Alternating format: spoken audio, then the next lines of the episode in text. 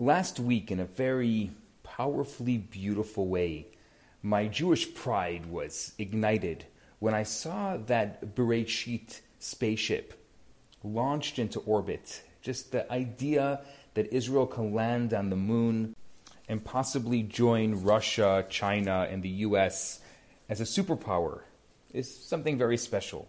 Now, the picture of a spaceship that my mind conjures up is mostly fuel.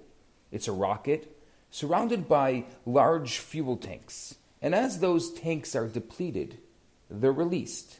Now, as the rocket progresses and soars to greater and greater heights, the fuel becomes less and less relevant. Fuel is a means to an end. Perhaps you could say that childhood fuels adulthood. But you can never discard the child once the adult has evolved. The child is still ever present, it's absorbed into the adulthood. The adult stage is an expression and development of the child.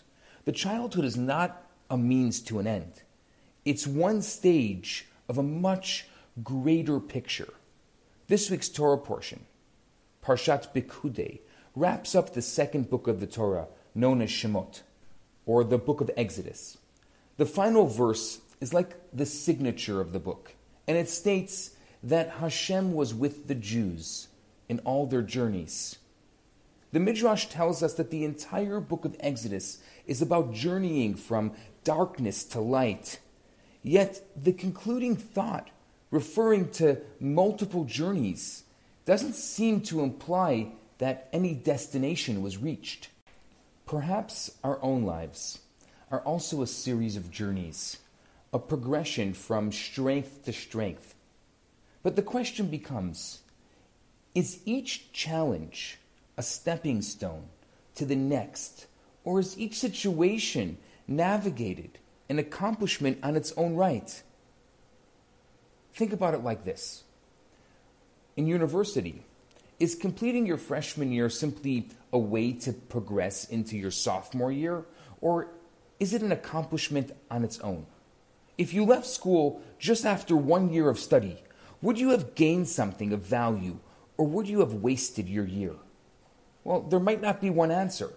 Perhaps different students could answer this in different ways. But when it comes to the Torah and our reason for being, the day is much more than a step on a ladder leading to tomorrow. This is actually an entire approach to Judaism, or maybe even to life in general. Good deeds have an intrinsic value. They are not just a means to reward or greater accomplishments. The word mitzvah doesn't actually mean good deed, it means commandment. The mitzvahs in the Torah are divine commands. When you do a mitzvah, you're actually fulfilling the command of God. Think about it. That's an awesome statement in the literal sense. So, yes, each and every mitzvah is a tremendous spiritual overture, whether you feel it in the moment or not. While one mitzvah, our sages tells us, leads us to another, it's not in the way of the fuel to the rocket, but each new mitzvah is an expression of all that came before.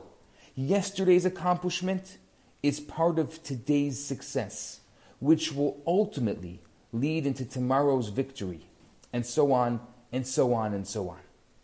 The second book of the Torah, which is a depiction of the darkness leading into light, concludes with a statement about multiple journeys. Each of the 42 journeys that the Israelites took in the desert were exoduses on their own. Each one was a movement from darkness to light. Each time they packed up, they took their experiences, they took their lessons learned with them.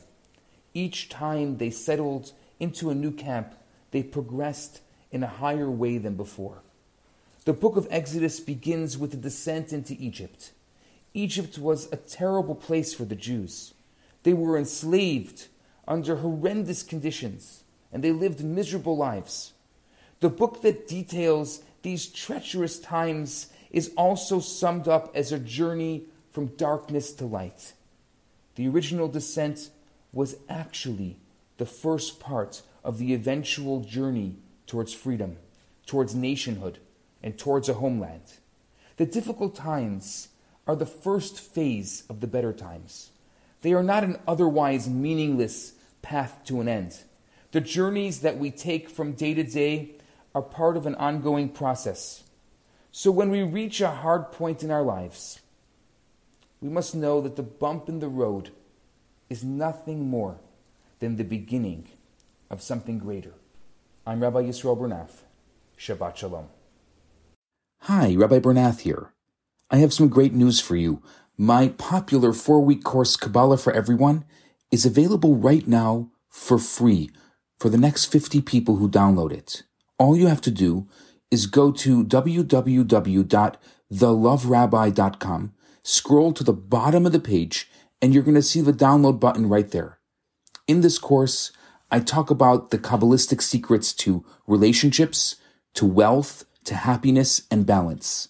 This special offer has been dedicated in loving memory of Ellie Dorfman. I look forward to hearing from you and hope you enjoy the course. Now, on to today's episode.